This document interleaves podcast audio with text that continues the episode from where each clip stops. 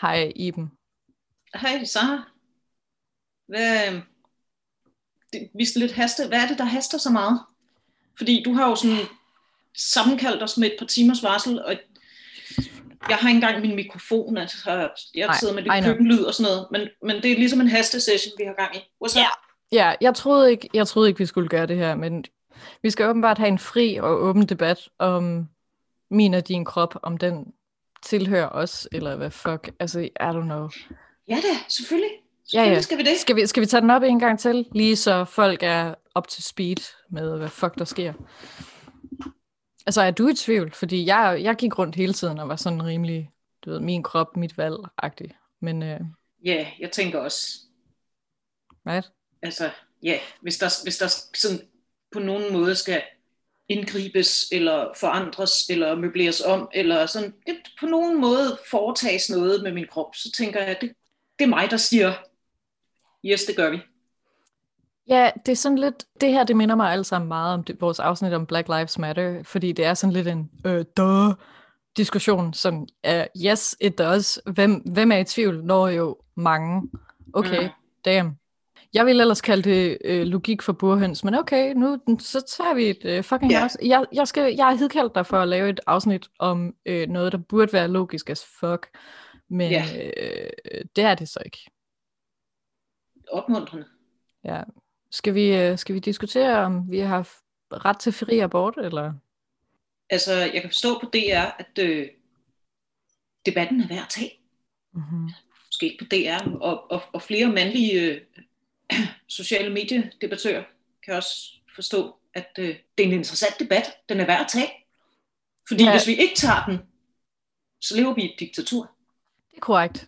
Fuldstændig. Øh, og hvem fanden ville vi være på Danmarks mest demokratiske podcast, hvis vi ikke øh, var villige til at dyppe vores hænder ned i sumpen og tale med det absolut vildeste fucking mindretal.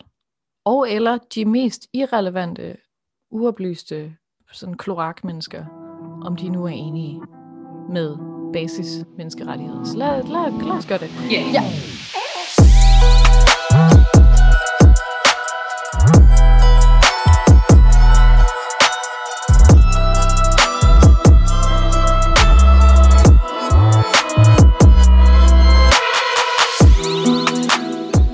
Jeg, jeg er hjemvendt fra demo. ja var det godt? Ja, det var okay. It's alright. Mm. Mm. Mm. Alright. Der var helt vildt mange polakker, øh, og nu skal du høre, hvorfor. Oh, nice. I know. The fashion var to die for. Der er også ret voldsomme, apropos demonstrationer og polakker, nogle ret voldsomme, øh, eller vilde, gigantdemonstrationer i, i Polen lige nu. Ja, det er sjovt. Ja. Varmer på sin vis mit hjerte. Men øh, Da, da, jeg skulle, da jeg skulle til at læse op på den her historie, der øh, lagde jeg også mærke til, at det var cirka den vinkel, som samtlige medier de tog. Det var det der med de quote-unquote voldsomme demonstrationer. der er mest bare det, at der var virkelig mange. De har ja. ikke været voldelige. Der har ikke været så mange mennesker på gaden, siden kommunismen faldt i 1989, og det er fandme vildt. Det er ret vildt. Selvom, altså pump the brakes, der, var, der har været en smule vold, men den er kommet fra moddemonstrationer. Altså fra, Selvfølgelig er den det. der er et andet ord for anti, antifascister. Hvad er det nu? Hvis man er anti-anti, så er man vel... Nej. Nej, okay. Men jeg tror heller ikke, det, det er vel ikke som sådan antifascister, der er på gaden for Polen. Det er jo fucking bare kvinder. Altså, hvad kan man sige? Der, Same. Jeg vil sige same same, altså honestly, same same. Altså det er relativt umuligt at være antifascist uden også at tale for kvinders, kvinders rettigheder. Altså det, det er sådan lidt en uh, duh t- thing. Under alle omstændigheder. Jeg har været til demo i dag, og den Ja. handlede om noget, som jeg ikke har troet, at jeg skulle til demo for. Altså i virkeligheden, så er det bare sådan en, det er en bitter fornemmelse at skulle stå ude i sådan en øh, vinter eftermiddag og øh, kigge på skilte, der bare siger noget så mondant som min krop, mit valg, øh, mm-hmm. hold dine hænder væk fra min fisse, jeg har menneskerettigheder, etc. etc. Altså det virkede alt sammen meget mondant på en måde, men ja, som du siger, det er en interessant debat at tage, åbenbart, og debatten den er nået til nogle rimelig vilde konklusioner i Polen, hvor at, ja, der var i forvejen vilde restriktioner på abort. Ja. Nu skal du høre noget øh, historiefortælling. Og de har lige haft noget valg i Polen, og det endte ikke så godt. Nej, de Ja, har ja. en leder af det polske PiS, udtalt Pis, pis. Ja, udtalt pis. Øh, herr eller Duda, staves i hvert fald pis, og så er jeg faktisk lige glad, hvordan det udtales. ja, øh, herr Duda, han øh, valgt. Han blev valgt. Yeah, don't do that. Oh my God. Sorry. If I don't laugh, I'm gonna cry. I know. Andrzej, Andrzej Duda, Mhm. polsk jurist og politiker. Han er så blevet valgt som præsident. Han repræsenterer partiet Lov og Retfærdighed, PIS, som vi kalder det. Pis. Pis, pis for short. øh, han, øh, så han er blevet valgt ind, og han er på det aller ypperste, det vi kan kalde for romersk-katolsk. Og det kan man se bliver reflekteret i hans politik, fordi tidligere var der nogle af europæiske mest restriktive abortregler, hvor at du kun kunne få, altså du kunne kun få en lovlig abort, det skal hurtigt siges. Nu snakker vi om lovlige aborter, og ikke ulovlige Ja. aborter. Ja, fordi, Ja. det vil jeg gerne lige skyde ind. Mm. Du kan ikke lovgive dig ud af, af aborter. Aborter kommer til at finde sted. Det eneste, der er, det er, om de kommer til at være legale eller ej. Ja, og en illegal abort er notorisk pisfarlig. Det er det, du kan bestemme med din lovgivning. Det er, hvilke forhold aborter kommer til at ske under. Det skal vi også bare lige have på det rene. Du kan ikke ulovliggøre abort. Du kan ulovliggøre sikker abort. Så Præcis. Hey, vi, vi kaster bare rundt med idéer. Vi er ude i nogle hypotetiske tanke, tankeplaner omkring sådan, hey, er kvinders liv værd at redde? Eller, øh, du ved, sådan, det er bare et sjovt tankespind, jeg er i gang med at, med at folde Ja. ud for dig. Right? Ytringsfrihed and stuff. Anyway, tidligere, Uh-huh. i, øh, før i torsdags, der var abortreglerne således nogle af de mest restriktive i Europa, hvor du ikke, altså det var som udgangspunkt ulovligt, med mindre følgende af tre ting gjorde sig gældende. Enten at der var Mhm. tale om en undfangelse, der var sket ved incest eller ved voldtægt, Ja. så du behøver ikke lige at føde, føde det der barn til, lad os sige, din far, som har voldtaget dig. Nej, eller en eller anden gross mand, du aldrig vil se ansigtet på igen, og så er ansigtet i den der baby, du føder. Det, you know, under en voldtægt er det rigtig sjældent. Nu, nu udtaler jeg mig om noget, som jeg ikke ved alverden om, men jeg går stærkt ud fra, at under en voldtægt, at man ikke kan sige, hey, sorry, gider du lige tage det her kondom på? Fordi det vil være super cash money og punk rock af dig. Det, det tror jeg ikke, at sådan en voldtægt fungerer, har jeg hørt. Nej. I don't know, jeg har kun hørt det første skridt, og det er noget med, at man melder sig ind i Socialdemokratisk Ungdom, og så... Ja, sorry, undskyld, første joke er landet. Hell yeah, skål. oh fuck, jeg er dark i dag, I'm sorry. It's alright.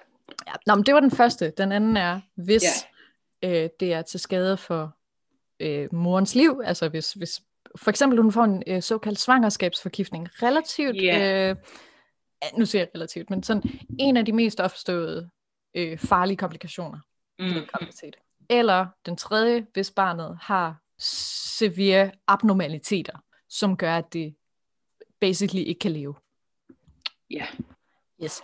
Vil du høre, hvad der er sket siden i torsdags? Fordi det var de tre. Det var de tre før i torsdags. Det var, det var de tre. Det var sådan bare minimum af, hvad man ikke behøver at deale med. Okay. Ja. Så øh, har du der, du der fået fucking indført, øh, eller fået fjernet to. Vi snakker den første og den Ja. sidste. Okay, så han er stadig med på, at hvis kvinden dør, så kan han ikke prædike ret til liv. Hvis en han. læge vurderer, at kvindens liv er i fare, Ja. så kan man udføre en abort. Den helt store komplikation ligger så i, at der ikke rigtig er blevet defineret, hvad der menes med at være i livsfare, altså hvor langt skal en svangerskabsforgiftning egentlig ske, Ja. før vi med rette kan sige, hun dør af det her. Men nej, bare rolig. Hvis du er et ufødt, en ufødt øh, unge af en øh, voldtægtsdyrt, Så don't, don't fucking worry, we got you. Og det er jo det, vi er her for. Vi er her, Ja, vi er her for we got you, selvom du ikke eksisterer. Okay, fint. hey, du... nu synes jeg, se, nu bliver du sådan lidt for teoretisk herover. Altså, det er jo retten til, det er jo retten til liv. Ja, hvis liv. Eller, eller Men kvinder, er de levende, er mit spørgsmål. Altså, er de living, breathing creatures? Det er det første spørgsmål. Jeg stiller godt, bare, og man kan jeg godt stiller bare, I'm just asking questions I'm just asking questions. Jeg er bare djævelens advokat herover, okay? Og så er der også en anden ting, sådan, Mm. når de der unger så bliver født, hvad er det så for et liv, de får? Eller du ved, Mm. jeg så et fantastisk meme hen fra USA med, du ved, retten til, den ufødtes retten til liv, Mm-hmm. kontra alle de der børn, som bare bliver fucking tabt på gulvet og kastet rundt i foster care system. Og lad os slet ikke glemme alle de der folk, som, eller ikke folk, alle de børn, som Trump har spadet ind i buer og sådan noget. Det er også ligesom om, det der liv, bare det er blevet kommet ud i verden, så må vi godt gøre det så surt som muligt. Jamen, så snart at det er sådan en, øh, sådan, du ved, sådan en flash. Øh, er så snart det er sådan en actual Først menneske, så fuck dig. ja. Ja. Og din mor, især din mor. ja, ja, præcis. Polen er vel en stor din mor-joke her for tiden. En virkelig trist en. Ja. Rigtig trist en. Nu skal du høre, hvad øh, Amnesty International de, Ja. øh, siger. De skriver. Loven er en stramning af Polens nuværende abortlov, der er allerede en af de mest restriktive i Europa. Abort er i dag kun tilladt i tilfælde af voldtægt eller incest, hvis fosteret er meget sygt, eller har en alvorlig, et alvorligt handicap, eller hvis kvindens liv eller helbred er fare. Den nye lov forbyder abort i alle tilfælde, undtagen hvis lægen vurderer, at kvinden er i akut livsfærd. Den nye lov den kriminaliserer ikke kun kvinderne, den hæver også strafferammen fra 3 til 5 års fængsel for enhver, der bistår eller opfordrer kvinderne til at få en abort. Udover at bringe kvindernes liv i fare, vil den nye lov også sætte læger og andre sundhedspersonale i en umulig situation, med udsigtning til fem års fængselsstraf. Og uden klare retningslinjer for, hvor tæt på at dø den gravide kvinde må være, før en abort er lovlig, risikerer man, at læger vælger at trække tiden alt for længe. Ja, åh, hvor er det deprimerende, mand. Et, åh jeg ved ikke, hvad fanden jeg skal kalde det. Om jeg skal kalde det sådan interessant... Lad os, lad os holde det ved interessant statistik. Ja, yeah. lad os holde det ved interessant statistik. Mm-hmm. Fordi sex og samfund, altså den danske pendant til Planned Parenthood, Ja, og sådan, hvad kan man sige, der er sådan den store family planning organisation i EU, men også i hele øh, verden. mm-hmm. De arbejder især med det, vi så, så populært kalder, nu siger jeg det her lidt nørdet, fordi at jeg har arbejdet frivilligt for dem i et, et godt stykke tid, Mm-hmm. er, er holdt op. Bare rolig. Jeg er det, lyder ikke... det lyder da ellers som et meget ædelt formål. Det må man sige. Altså, jo, jo, mit arbejde var fantastisk af flere forskellige årsager. Fordi at jeg nåede at opdage, hvordan at reproduktive rettigheder, eller det hedder seksuel og reproduktiv sundhed og rettigheder. Ja. Det vil så sige re- reproduktiv sundhed og rettigheder og seksuel sundhed og rettigheder. Relativt tit bliver Mm-hmm. de fleste ligestillingsting, de, de handler og kun, nu siger jeg i citationstegn, kun omkring reproduktiv sundhed. Og det lugter lidt af det der med, at man skal have en sund graviditet. Men når vi putter seksuel sundhed og rettigheder på, så handler det også om ens ret til for eksempel at frasige sig en graviditet, som ikke er så populært, kan man sige. Okay, men den her organisation, Ja.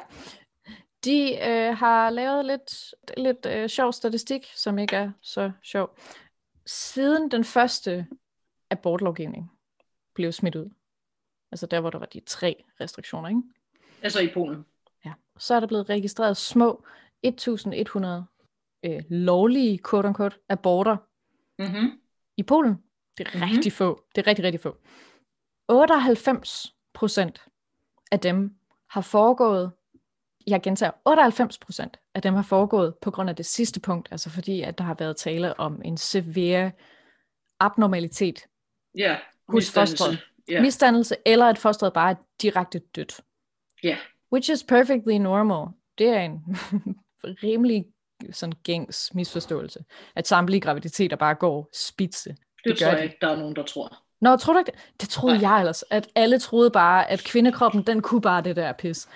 Jamen, du er selvfølgelig også yngre, men jeg vil sige, så begynder ens veninder at få børn, og så finder man hurtigt ud af, det, that's not how that goes. Man finder ud af det, men du ved, narrativet er jo altid sådan, ah, blessed be the seed, ah, jeg er en dame, og alt, sådan du ved, vi har alle sammen set fucking Mad Max, og er blevet opfostret af sådan nogle second wave feminister, hvis det giver mening. Jo, jo, Øhm. men vi har også alle sammen set Homecoming, hvor Beyoncé fortæller om sin svangerskabsforgiftning. Uh, hell yeah. So we know. Mm-hmm. Okay, jeg take it back. Under alle omstændigheder, 98% har været på grund af det sidste punkt, som nu er blevet Ja. fjernet. Ja. Så nu er i praksis nærmest al abort blevet ulovligt gjort. Fedt. Ja. Og især fedt, fordi at de her mænd, som sidder og vedtager de her, de jo virkelig overhovedet ikke har en fucking eneste hund i det her spil. Ja. Det var en dårlig oversættelse. I have no dog in this game. Det var en smuk demonstration. Der var rigtig, rigtig mange. Der var både mænd og kvinder til stede. Ja. Og retorikken var rigtig, rigtig smuk omkring det, som jeg tror, vi to vi er relativt enige om, nemlig at øh, kvinder er mennesker, de har basisrettigheder. Det her er en rettighed ud af mange, som de bør have, men Mhm. mm-hmm. det gør sig altså ikke gældende, at det, er, det er ikke givet i Polen, hvor at sproget det er blevet ændret således, at et foster ikke er et foster, men det er et ufødt barn fra i torsdags. Så i lov er det blevet vedtaget, at der ikke er tale Mm. om fostre. Det faktuelle vil jeg gerne gøre opmærksom på, men et såkaldt ufødt menneske. Ved du, hvor det heller ikke er givet? Det er ikke Irland, fordi Irland har lige Irland har lige Irland har også haft øh, super katolsk i en god. Mm. Ja. Nej, det er ikke engang, fordi de er specielt katolske, men øhm, henne i USA, Mm. som jo bare er sådan et fucking sådan omrejsende super dark cloud of a shitstorm. Mm-hmm. Det skal, du siger torsdag, fordi den selv samme torsdag, Mm-hmm. der øh, har 32 lande med USA i spidsen, altså på USA's initiativ, underskrevet en, en fælles erklæring om, øhm, At hvad? de kalder den The Geneva Consensus Declaration on Promoting Women's Health and Strengthening the Family. Så over i Gilead, Jeg, jeg, jeg skulle lige til at sige, blessed be the fucking fruit. ja. Og det er jo fantastisk, at de kalder den noget med Geneva. For det første, Geneva Consensus Declaration. Undskyld, hvis jeg lige laver en hurtig diskursanalyse på det her, ikke? nu bliver jeg lige Ja. en akademiker omkring det. Nej, kom her. Geneva, det signalerer sådan noget med rigtig store internationale øh, Genève-konvention, menneskerettigheder. Ja, ja. That's, that shit. Så de snylter på det der Geneva-navn, som sådan inden for internationale menneskerettigheder har en, en lækker klang. Og så Mhm. øh, konsensus. Og det er sjovt, det der med konsensus, fordi der er jo faktisk nogle øh, forskere, Gillian Kane hedder hun, øh, Mhm. politisk rådgiver i IPAS, en international organisation, der støtter adgang til fri abort verden over. Ja. Hun kalder det en diplomatisk fiasko, fordi, som hun siger, der er 193 medlemmer af FN, og de har fået 31 lande med. Det er et elendigt resultat. Det er jo fint, hun kan gøre sig lidt morsom. Jeg, jeg synes måske ikke, at det helt er så lidt. Men det er bare skægt. Konsensus. Nej, ikke konsensus. Vel, 32 ud af 193. Det er ikke en konsensus, men det lyder godt at kalde den Geneva Consensus Declaration. Altså, hvilke, hvilke lande er der tale om? Der er øh, lande, som primært øh, beskrives som autoritære stater eller mangelfulde demokratier. Ja, altså, det Øh, er jo skønt, at de så på en eller anden måde kan sådan, altså apropos blessed be the fruit, så blessed be the low-hanging fruit, nemlig Ja. at gøre sig selv sådan, tage det tætteste på humanitær, man overhovedet kan være, uden faktisk at give en fuck for mennesker. ja. Og med mening? fra Europa, der er selvfølgelig Polen Bevares. og Ungarn og Hvide Rusland. Men Ja. det er jo, initiativet er jo taget af, af USA. Det er ligesom dem, der har gået foran. Og øh, jeg vil gerne læse lidt op for dig, fordi mm. Mike Pompeo, USA's udenrigsminister, Ja. han har sagt et bevindet ord, eller to, i denne her. Det som erklæringen den slår fast, det er, at hver enkelt land har en suveræn, en suveræn ret til at fastsætte sin egen abortpolitik, uden indblanding fra andre lande eller internationale organisationer som FN. Jeg har erklæringen her, og den er sådan set, den snakker en masse om women's health, og det er rigtig fint, og så siger den jo det her med, at, at hvert land kan suverænt fastsætte sin egen abortpolitik. Så det, de siger, det er, at abort er ikke en menneskeret. Det er det, de basically siger. Ja, basically. Yeah. Og så siger de en hel masse heteronormativ bullshit om familien som samfundets sådan byggesten og fundament. Jeg gider ikke læse den op, fordi det er bare bullshit fra ende til anden. Men nu får du, nu får du Mike, her kommer Mike Pompeo, citeret af TV2 Nyheder. Det er historisk, at vi står her. Det er første gang, der er opbygget en international koalition, der skal forsvare retten til liv Med 31 lande. 32 med, med USA. Og han, Og var, når- han var så vært for 32. den virtuelle sammenkomst. Nå.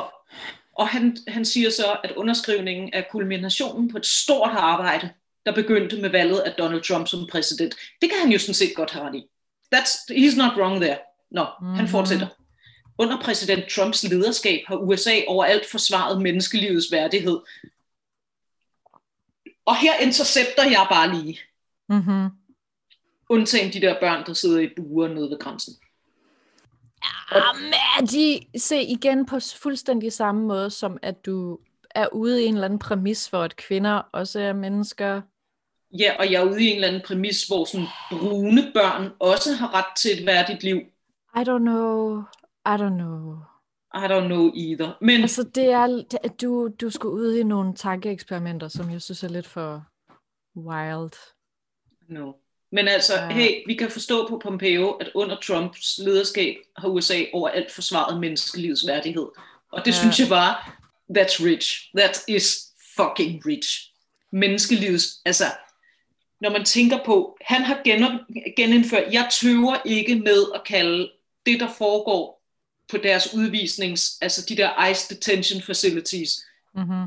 de der lejre, hvor der sidder børn i buer, det er koncentrationslejre. Men hey, menneskelivets værdighed, som sagt, så længe de ligger og putter sig inde i livmoderen, Mm-hmm. så er menneskelivets værdighed all good. Så snart de er ude, så fuck dem. Ja. Åh, oh, gud. Det er også bare rigtig nemt at få de der underskrifter, fordi sådan, I don't know, sidste gang jeg talte, så var der sådan 72 lande, hvor at det er ulovligt at være homo, så, så Ja, det er uh, pas. Jeg kan ikke bruge jeres stemme til en skid.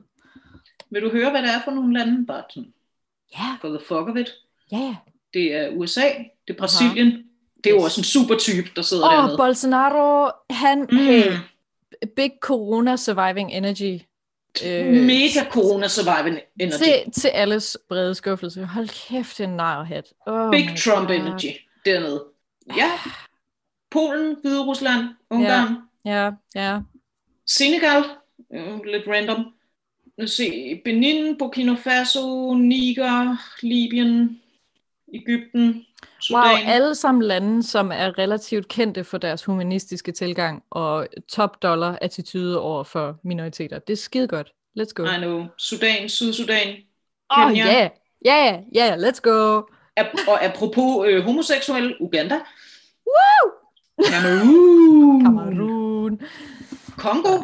Huda Thunk. Det er fedt, at USA, de kan ikke bruge Afrika til en skid, før de lige skal en underskrift, en underskrift om indsamling omkring sådan severely kristne værdier, som de så i øvrigt står for, at øh, Mm. Afrika har. Øh, hashtag Indien ville ikke have været øh, homofobisk, medmindre at det også var for Vesten. Ja, det vil Uganda heller ikke. Nej. Pakistan, Indonesien og... Ja, yeah, that's it. Der er måske nogle flere på det her verdenskort, jeg ikke lige kan se. Uh, Irak! Apropos, hvor... Nå. Hmm. Uh, kan vide, om det her afsnit når at komme ud, inden at der har været valg. Men altså, det som vi også bare lige bliver nødt til at tale om med USA, ikke? Mm-hmm. bedste tilfælde, okay, de har, de har stået i spidsen for en lorteerklæring om abort. Hvis vi alle sammen er virkelig, virkelig heldige, eller det har måske ikke så meget med held at gøre, som hvis det her land, eller det her valg forløber sådan demokratisk, Mm. så kan det være, at der bliver et skifte. Mhm. Mm-hmm. Men det, som sker i USA for the long haul, det er jo højesteret. Har du lyst til at snakke om Amy? Egentlig ikke, men det er mere fordi, Jeg prøver lige at kigge på... Øh, to sekunder, jeg skal bare lige prøve at se, fordi jeg har kigget lige på dataen for, hvor mange... Hvor mange er det nu, højesteretten den udgør nu her? 6-3. Øhm, det er 6-3? Det er 6-3. Super. 6-3. Øh, og Amy Coney Barrett, efterhånden verdenskendt girlboss, er blevet Yes, queen! Last queen! Ja! Yeah! Øh, hun tager det der med slay ret bogstaveligt, kan jeg sige. Men hey, Sara, er det ikke sådan, at når enhver kvinde får en fremtrædende position i samfundet, så skal vi bare være super glade, fordi det er girl power. Er det ikke sådan der? Jeg synes, hun anvender sådan lidt sin girl power til at få andres girl power ned. Så jeg tænker, jeg tænker sgu, at hun lander på et stort fedt nul lige herovre. Det, det du siger, det er, at hun er Serena i uh, Handmaid's Tale. Det er det, jeg hørte dig sige. Åh oh, ja, åh oh, ja. Så Emma Coney Barrett, som øh, famøst nu er blevet øh, højesteretsdommer og blevet meldt ind af Trump-administrationen, hvilket efter, altså, var kort og kort ille set, men ikke ulovligt, hvilket er det mest grineren ved amerikansk politik, det er, at på den ene side, så har vi ligesom de der øh, fucking goody goodies, de der øh, mælkedukse, som vi kalder for demokraterne, mm-hmm. som bliver ved med at gøre det rigtige i forhold til processen, og så har vi en... So cute. Det er så fucking cute. De går mere op i at gøre det rigtige, end de går op i faktisk at vinde, which is amazing, når vi har at gøre med en sådan gerrymandering, fucking snydende, stemmeafpressende, lorte øh, opposition, som vi kalder for republikanerne. De har så fået, hvilket er illeset, når vi har et valg på trapperne, på fuldstændig samme måde som at Obama han havde muligheden for at øh, gøre en positiv indflydelse i sin tid, men han nægtede at gøre det, fordi proces... Øh, oh, nej, nej, nej, nej, nej. Ha? Let's be frank, republikanerne blokerede den.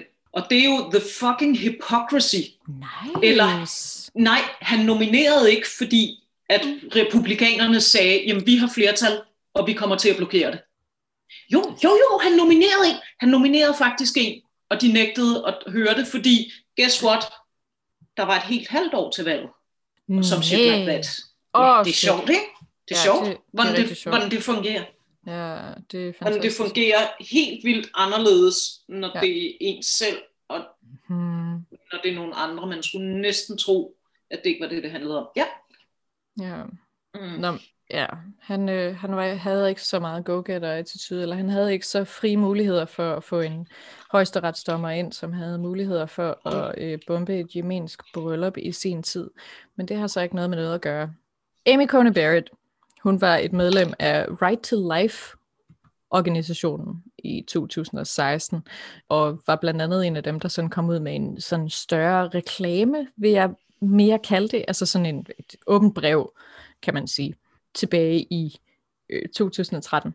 Hun var en juraprofessor ved Notre Dame, og, og hun øh, var med mere end 100 andre universitetsmedlemmer i at underskrive den her reklame, som kritiserede en øh, 1973 abortrettighed. Roe versus Wade. Ja. Yes. Og jeg citerer fra den her, der brev. In the 40 years since the Supreme Court's infamous Roe v. Wade decision, over 55 million unborn children have been killed by abortions. So shut up, shut up, shut up, shut up, shut up. Det er så sjovt det der med, at vi har sådan den ene side, hvor det er sådan literally killing babies, men også, jeg kan ikke melde andet end kynisme på det politiske projekt, fordi hvis man oprigtigt troede, der var tale om 500 millioner børn, babyer, så ville man have gjort noget meget mere aggressivt, end hvad der er blevet gjort. Eller Right. right. vil man? Fordi Eller- prøv at overveje, hvor mange folk man lader ligge og dø af covid-19 nu.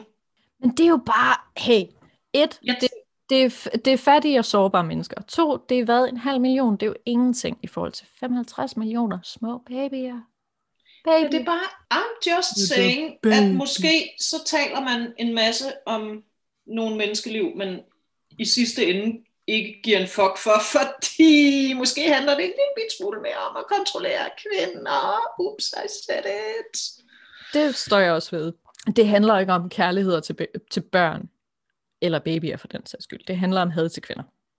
Må jeg læse et fantastisk tweet op Ah, ja. i, i den forbindelse? ja. Det er, øh, hun hedder Gerald, Geraldine. Mm-hmm. Jeg ved ikke, hvem hun er. Hun har et lille blåt hak ud for sin Twitter-konto, så hun er somebody, apparently.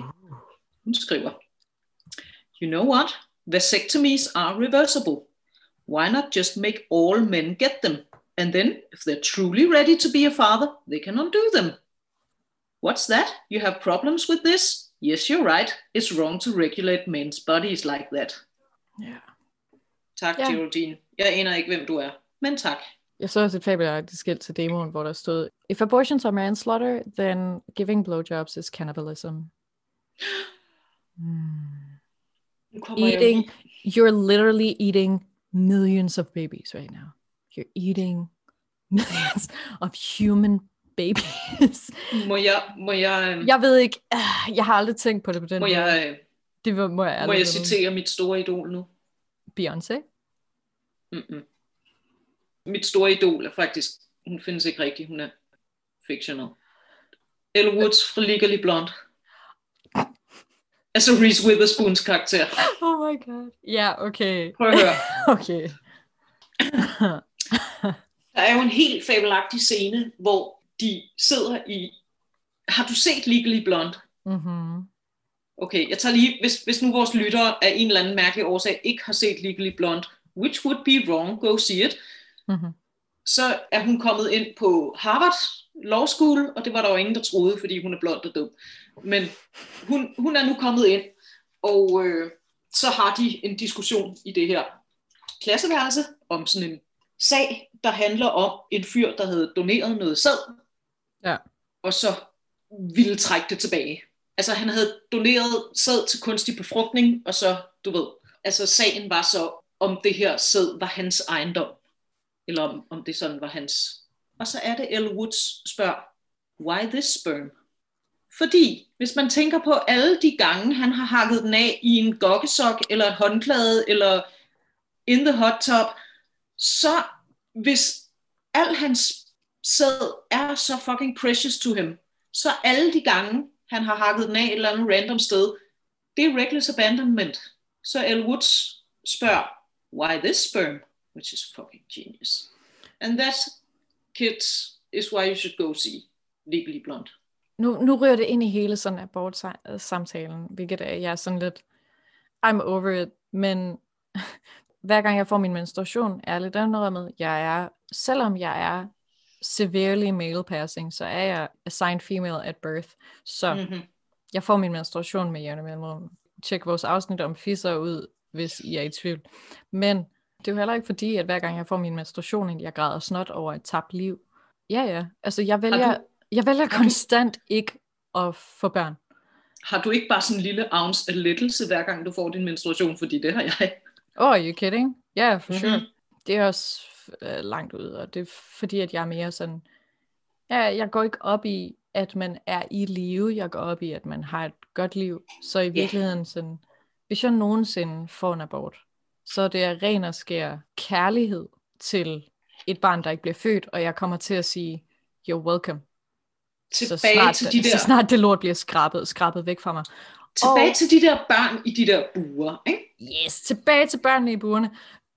Jeg kan heller ikke, der er også rigtig, der er også rigtig, rigtig mange mennesker, som ikke umiddelbart får børn her for tiden, fordi de ikke er i den økonomiske situation, eller fordi de umiddelbart kigger ud af vinduet og konstaterer, at der er tulipantræer, der er i blomst i fucking november måned. Men det er Eller fordi de bare er fucking teenager, eller fattige, eller de, og de bare ikke magter det, og det vil blive et lorteliv. Ja, eller i et tilfælde som Polen, hvor, at, hvad kan man sige, jeg ved ikke med dig, men jeg vil have det nederen til jul, hvis jeg sad der rundt om juletræet, og min far er faktisk også min bedstefar, fordi det var, fordi han voldtog min mor, som er hans datter, at jeg findes, og så skal vi ellers give gaver til. I don't know. Det Måske bliver jeg bare... også bare nogle weird familierelationer at skulle udrede, ikke? Ja, lol til det der med, at man vil beskytte familien, først og fremmest. Nu er vi på noget fritzel shit, ikke? så vidt jeg forstår, og igen, det her afsnit kommer eventuelt ud efter det amerikanske valg, og honestly, jeg har det okay med at sige det her, uanset hvem der vinder.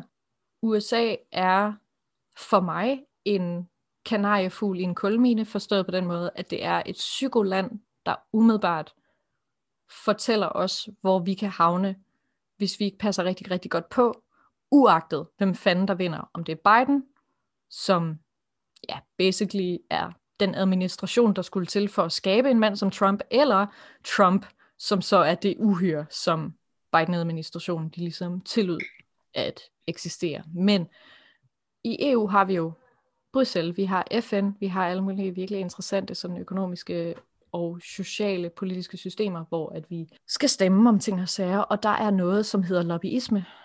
Der er også mm-hmm. noget, der hedder agency, og det er cirka det samme.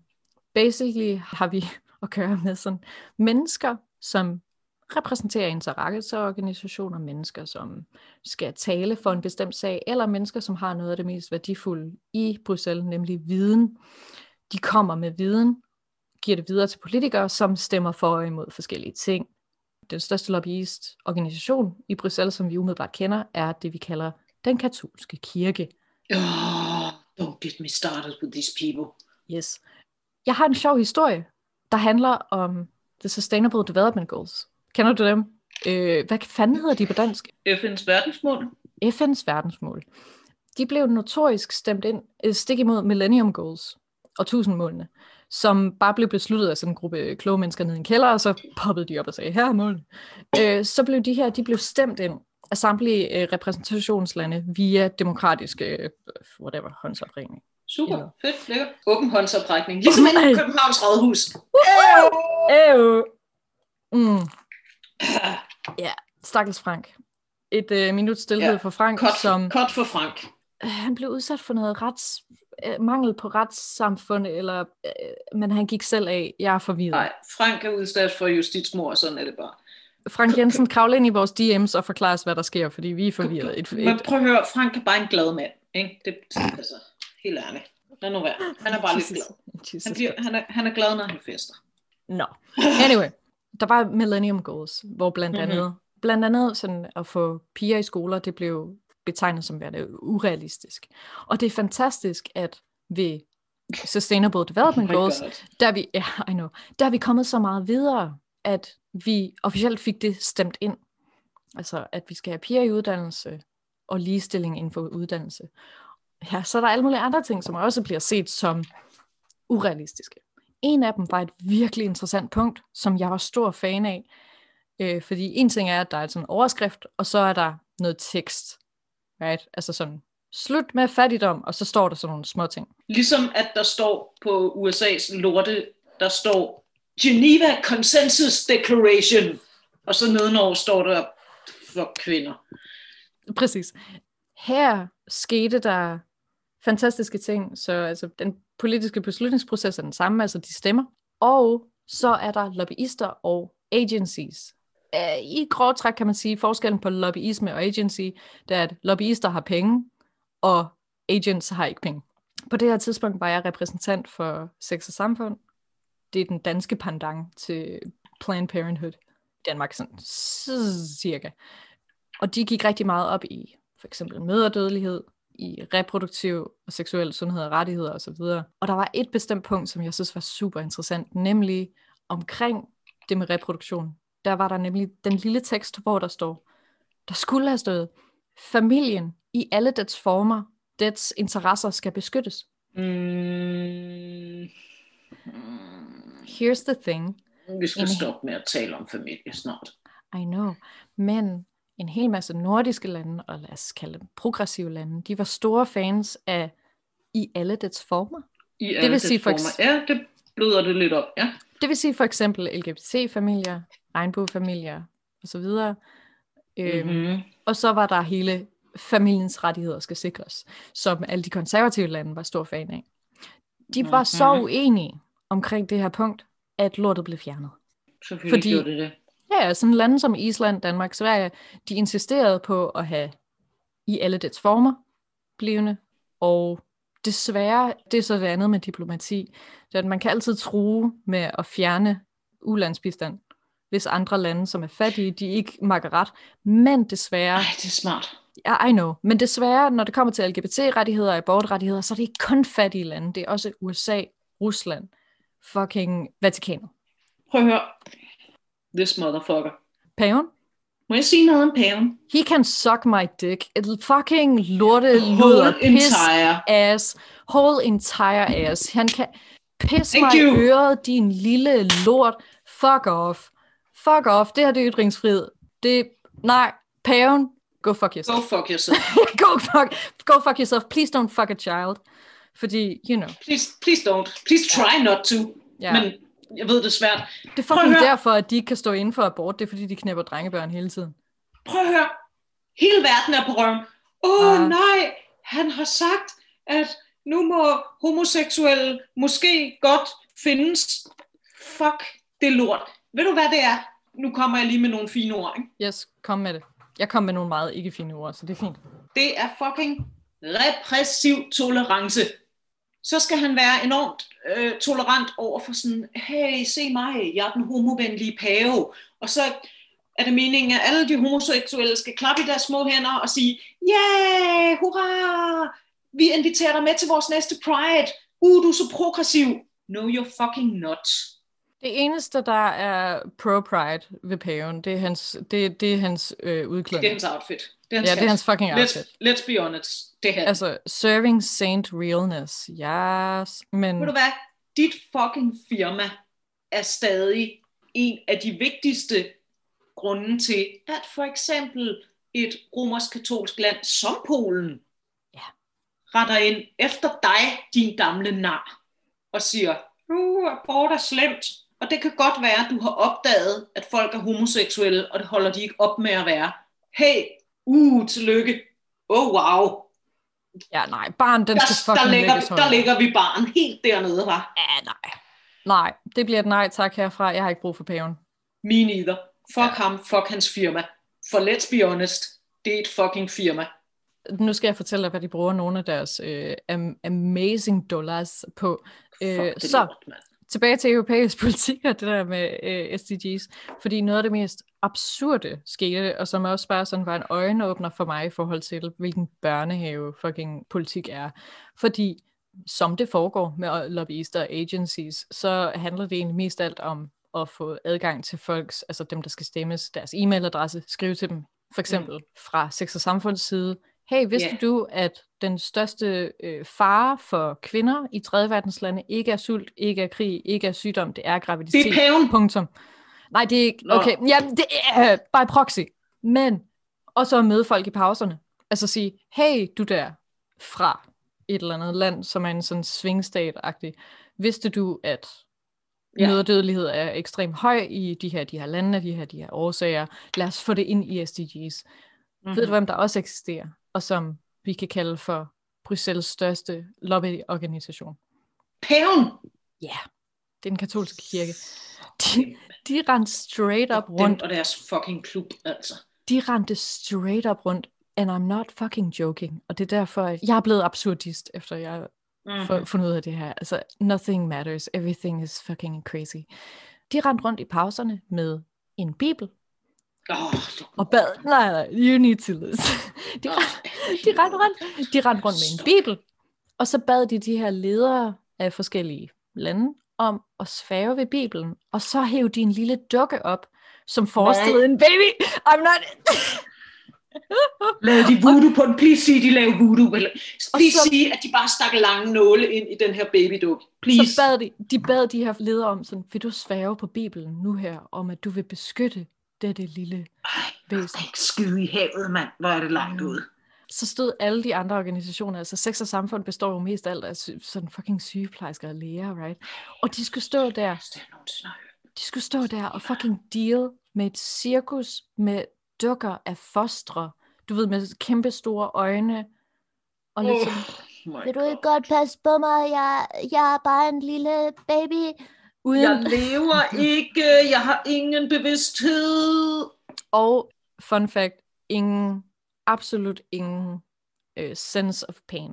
Det er noget af det vigtigste. I don't know. Jeg ved ikke, om der er nogen, der lytter til det her, som er sådan, Åh, måske skulle jeg få en abort, men sådan, noget af det allervigtigste at Do sige, it. det er, at it. gør, gør det, gør det. men nej, de kan ikke, det er det vigtigste. De kan ikke føle smerte, og en virkelig sjov ting, jeg også fandt ud af forleden, Det var noget af det første, når vi, øh, når vi bliver kreeret som mennesker. Så det allerførste, der former sig, når vores celler de begynder at formere sig, det er, at vi former et lille rør af en art. Altså, vi begynder lige så stille at ligne et lille øh, bildæk. Mm-hmm. Ved du, hvad det er? Please sig, at det er penis. Det er vores røvhul. Fedt. Nice. Vi, ja ja, de Vi starter fleste, som røvhuller. vi starter som røvhuller, vi ud som slutter, røvhuller vi slutter som rør. Så, altså, whatever. Min pointe var mest, at vi skal være relativt bange for nogle bevægelser, som foregår både i sådan international politik, men så også inden for vores egen baghave. Altså, jeg tror, europæisk selvfedme, hvor at vi er s- oh, så woke og så videre, altså selv i Danmark er der bevægelser i gang, som vi skal holde øje med, og jeg har det, især når det kommer omkring abort og så videre, så handler det lidt om, hvem der er kanariefugle i kulminer, altså hvem er de første, der står forrest, og som Mhm. mm-hmm. falder ved en højre drejning. Og det er hovedsageligt, men ikke udelukkende, men hovedsageligt. Kvinder, altså øh, øh, ligestilling, det er brune, det er muslimer, Altid. Altså, Every ikke et- time. ikke, ikke religiøse mindretal, men muslimer specifikt, øh, det, og det er LGBT-folk. Der er en ny tendens til øget modstand mod fri abort i Europa. Sådan starter en artikel på Raison, som hedder Retten til fri abort under pres. Den er skrevet af Louise Bonnevi og Edith Lauglo Ensjø. Mm-hmm. Senest har anti-abort-initiativet One of Us indsamlet 1,7 millioner underskrifter imod, at EU giver finansiel støtte til aktiviteter vedrørende abort. Altså aktiviteter vedrørende bort, er det det, vi herhjemme kalder gratis sygepleje? Eller du, gratis healthcare? I'm just Det- asking questions. Det er inspireret af en gammel lovgivning fra Nixon, som hed Internet. Nixon, man. Fuck. Fucking- ja, I know. Stop nu. I know, hey, Helt ærligt. Nixon, man. Fucking Åh, Nixon. Gud. han er ikke død endnu. Bare rolig. Oh, I need a drink. Oh, Nixon. Kan jeg nå en flaske? Ja, det kan jeg godt. Ja, jeg kan også lige, jeg, jeg skal også lige. For nu sagde du Nixon, nu kan jeg all bets are off. I can't. Kom nu. Åh, oh, Gud. Kom nu. I'm not a crook. Vi skal beskytte familien i dem. Prøv Familien. høre. Apropos Nixon, jeg sendte ham faktisk en tanke tidligere på aftenen, da du sagde, det der pisparti, der hedder Lov og Retfærdighed. Aha. Og Nixon, han, han kampagnede jo på Law and Order. Den her One of Us initiativet, anti-abort-initiativet, den er inspireret af det, der i USA hedder The, uh, the International Gag Rule, som mm. basically er, at de trækker deres ulandsbistand til samtlige organisationer, som enten vejleder i, altså i talesætter, bare i talesætter. Du, Ja, bare siger sådan, der findes abort der findes abort, i verden. eller ja. udfører dem. Det er ikke et så stort problem for Danmark, men Ja. det er kæmpe store problemer for Planned Parenthood-organisationer i ulande, som er afhængige af den her finansiering, fordi de skal enten vælge at lægge hele deres projekt ned omkring abort, eller lægge sig selv ned i forhold til støtten fra USA. Og når du siger Planned Parenthood i ulandet, så mener du selvfølgelig USA, ikke? Ja, eller sådan søsterorganisationer. Ej, undskyld, jeg, jeg prøver at lave en joke om, at USA er et uland. Det går åbenbart ikke særlig Nå, godt. shit. Men det er virkelig sjovt. Okay, det er virkelig sjovt, du siger det, fordi ifølge de nye SDG's i forhold til mødredødelighed, der Mhm. mm-hmm. er USA rigtig højt op på den liste. Mm-hmm. Ja, unge kvinder under 30, de dør rigtig ofte på grund af Ja. deres graviditet i øh, USA. Og det er hovedsageligt et spørgsmål om mangel på sexed, altså korrekt sexed, Men- og mangel på adgang til sund abort. Vil du høre noget, som også er vildgrineren? Eller, det ved jeg ikke. Vildgriner. Definer Men- grineren. Men når du, hvis du også er en sort kvinde, så stiger din risiko endnu højere for at... Selv hvis du er en sort rig kvinde, der hedder enten Beyoncé eller Serena Williams, er dine risiko for at svangerskabsproblemer endnu højere. Det var bare det. Definerer grineren. Ja, okay. Det var ikke en skid grineren. Det var bare Ej, det, jeg synes, du, det det var lort. en elendig joke. Totalt dårlig joke. Ej, fuck, hvor det bare... helt ærligt. Så, Tænk, at vi skal sidde og tale om det her. Jeg magter det ikke. Right, det er så fucking åndssvagt. Det er så, jeg føler mig sådan, af alle de ting, vi kunne have snakket om, så er det bare sådan, øh. Nå, Vi kan ikke, hvorfor sidder vi ikke her og gør nar af Frank Jensen som normale mennesker? Helt ærligt.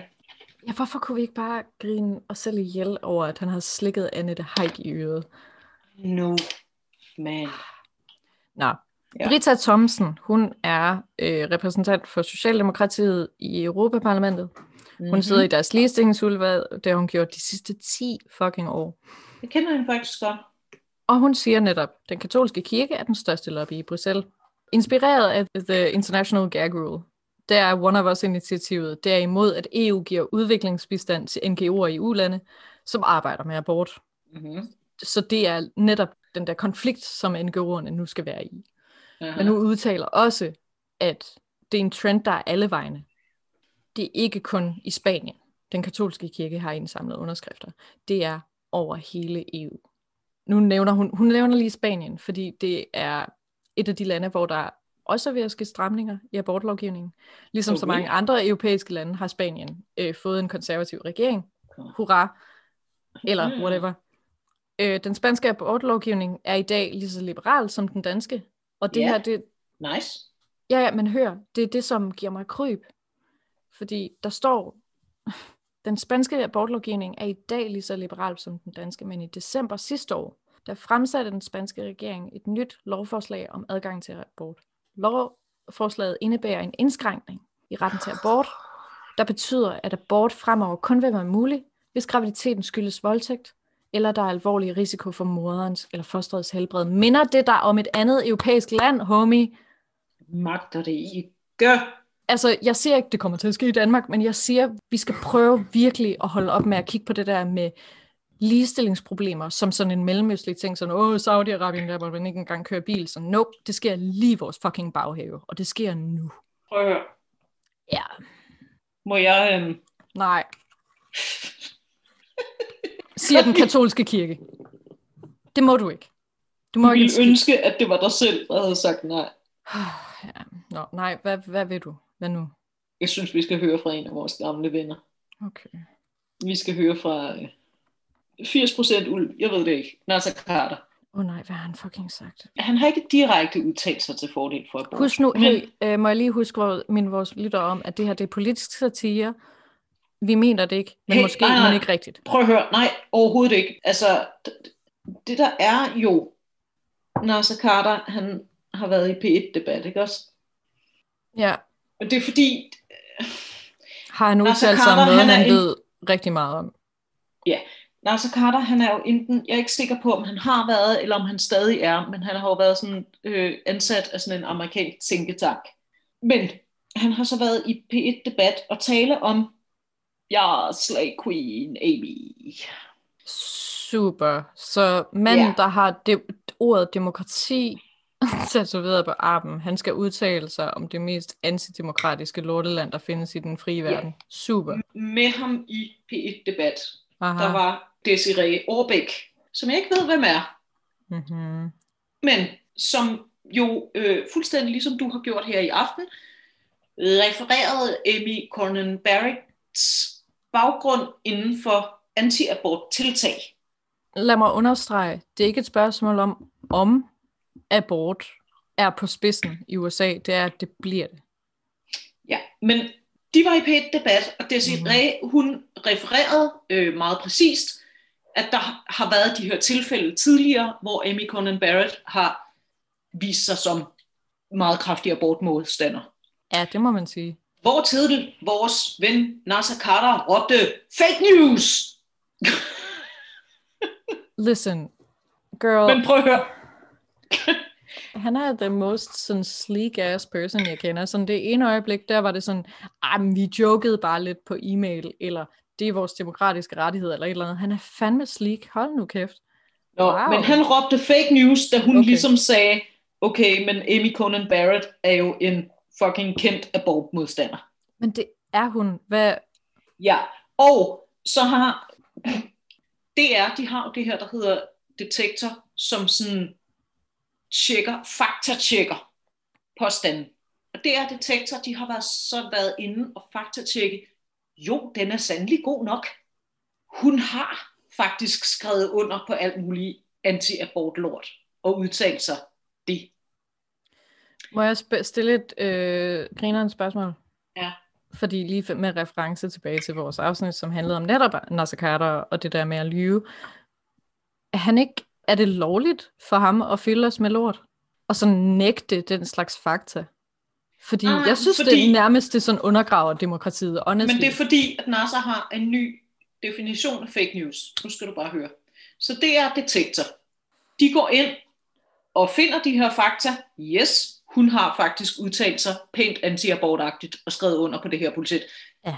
Det fremlægger de så Nasser Carter. Og så spørger de ham. Nu læser jeg op fra et interview, som er refereret på deres hjemmeside.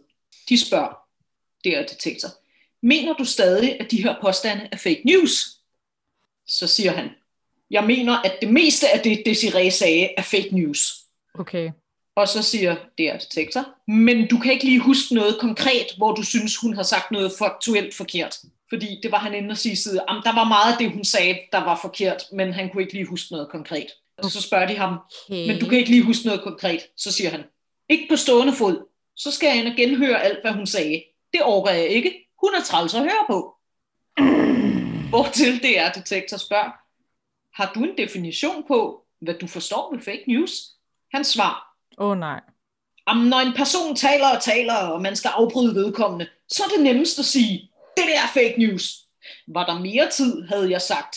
Det er simpelthen ikke rigtigt. Tingene hænger sådan Men det er rigtigt. sammen. Nej, hør. Men det er rigtigt. Nu skal jeg prøve at lade være. Prøv at høre. Prøv Men det var rigtigt. Det var rigtigt. Det er rigtigt. Det var rigtigt. Men Carter, din lille lort, siger jeg i satire. Siger jeg i satire. det, det er satire. Men Indsæt det er dåselatter. Ah.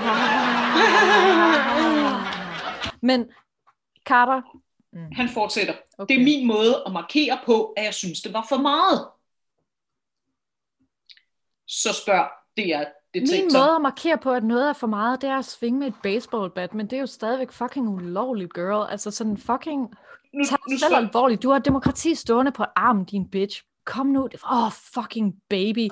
Fucking nu spørg, nu lille spørg, skrigende... Lo- altså, buh.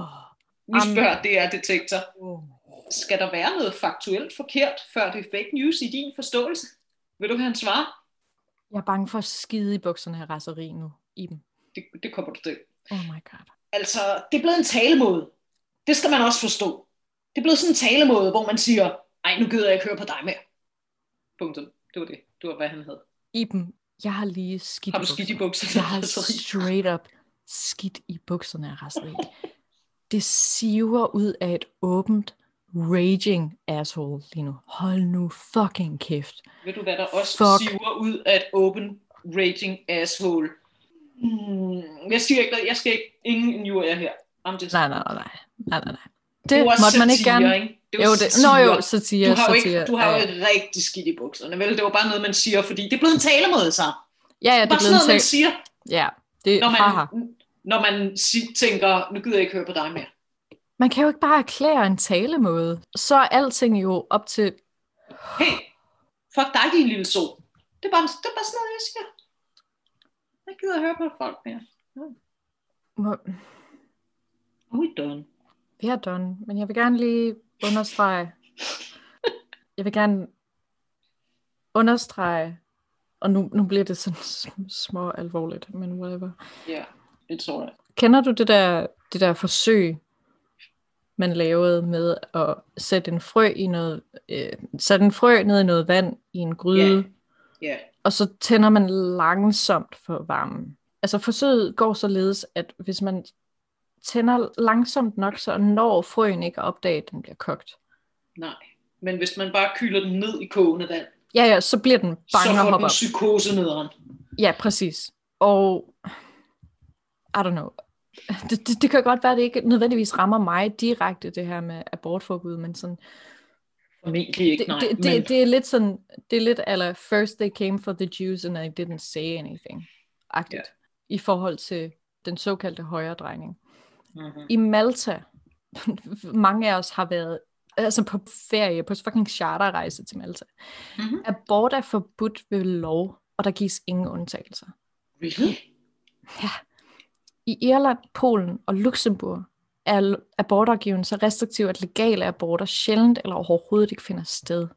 Oh, God. Ungarn blev der i 2012 vedtaget en ny grundlov, der beskytter fosteret fra undfangelsesøjeblikket. Derudover skal regeringen i Litauen i juni i år stemme om et lovforslag, der kriminaliserer abort, med samme Stop. undtagelser som det spanske lovforslag. Please stop. Jeg har lige til slut noget omkring vores situation, og hvor alvorligt det er, fra Chris Holmsted Larsen, som er forsker i politisk ekstre- ekstremisme. Hey, Chris! Han er min Ja. homie. Åh, oh, damn. K- kender du ham? Ja, ja. Hå. Han er forsker i politisk ekstremisme fra Roskilde. Universitet, I know.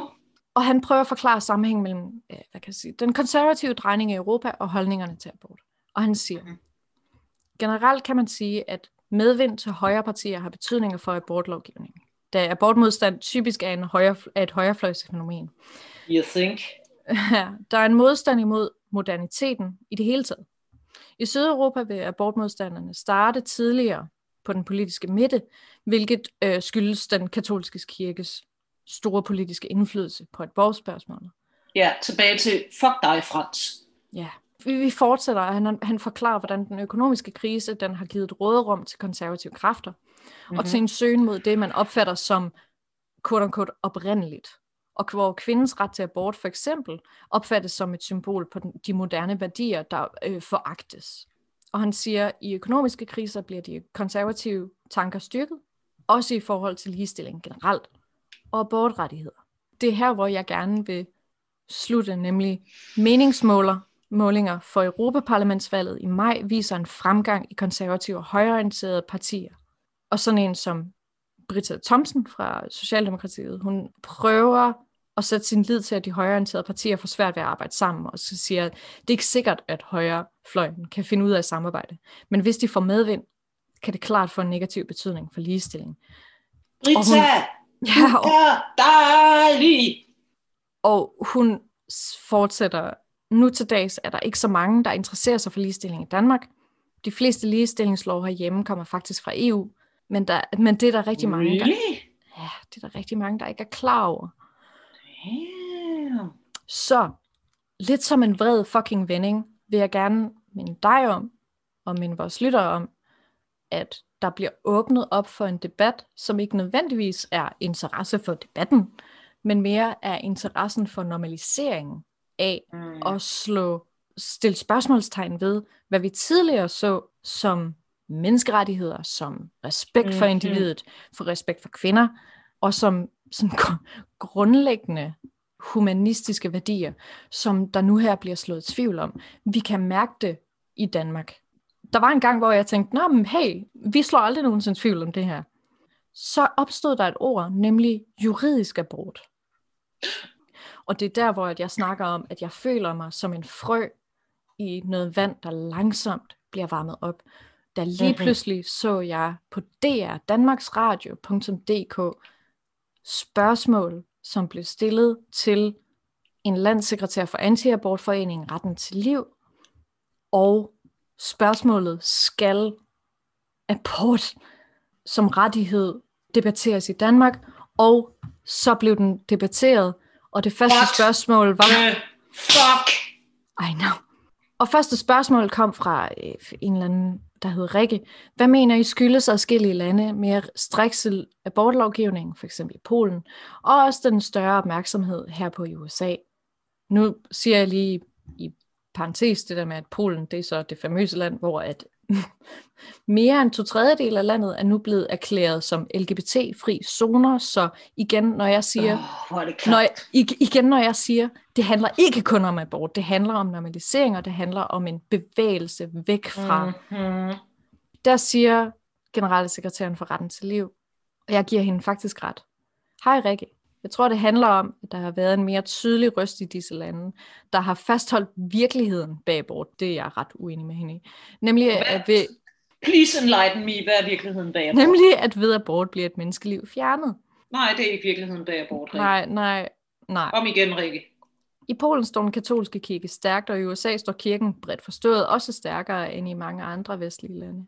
Det kristne menneskesyn siger, at et menneskeliv er unikt uerstatteligt fra befrugtningsøjeblikket. Nej, ved du hvad, det siger det kristne menneskesyn faktisk ikke. Det gør det Undskyld faktisk mig, Jeg har læst Bibelen. Det Ja. siger det kristne menneskesyn ikke. Prøv at høre, Mm. folk dør left, right and center. Skal vi tage syndfloden? Okay, Gud slog alle ihjel på hele jorden. Nej, der er ikke noget i Bibelen om, at menneskelivet er fucking ukrænkeligt. Okay, bitch, stop.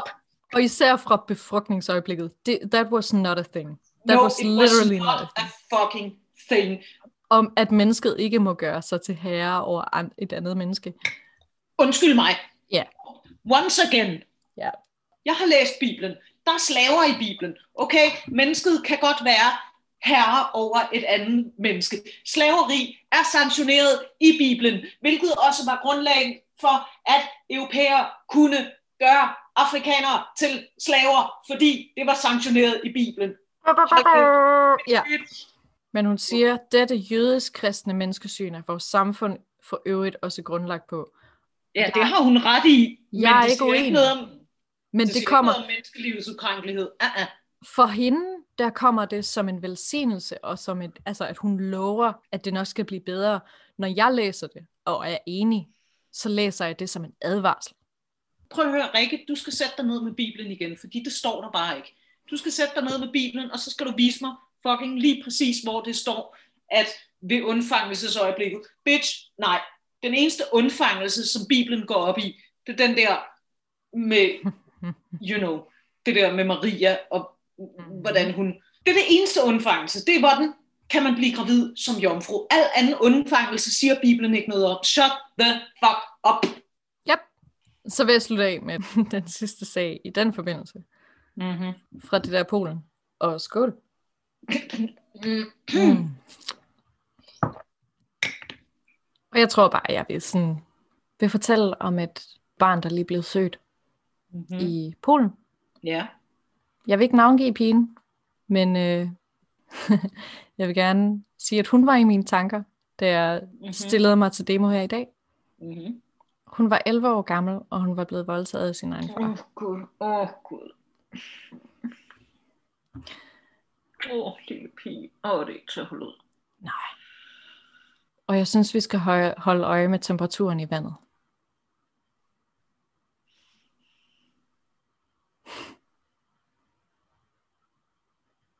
Og så skal vi fucking sikre os, at polske kvinder, som nu her inden for vores menneskerettigheder, de får mulighed for at være politiske flygtninge, og kan komme til Danmark og få den abort, som de altid skal have rettighed til at få.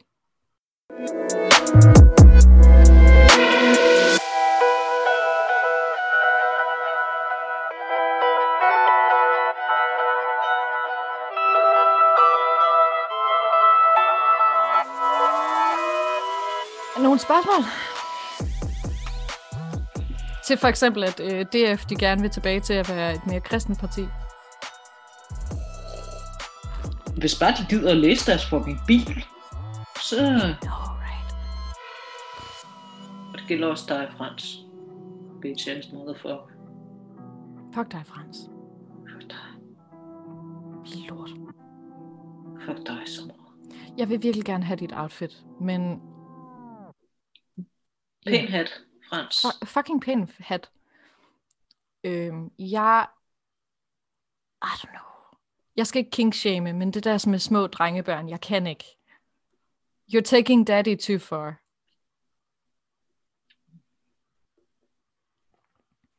Fuck all y'all. Fuck all y'all.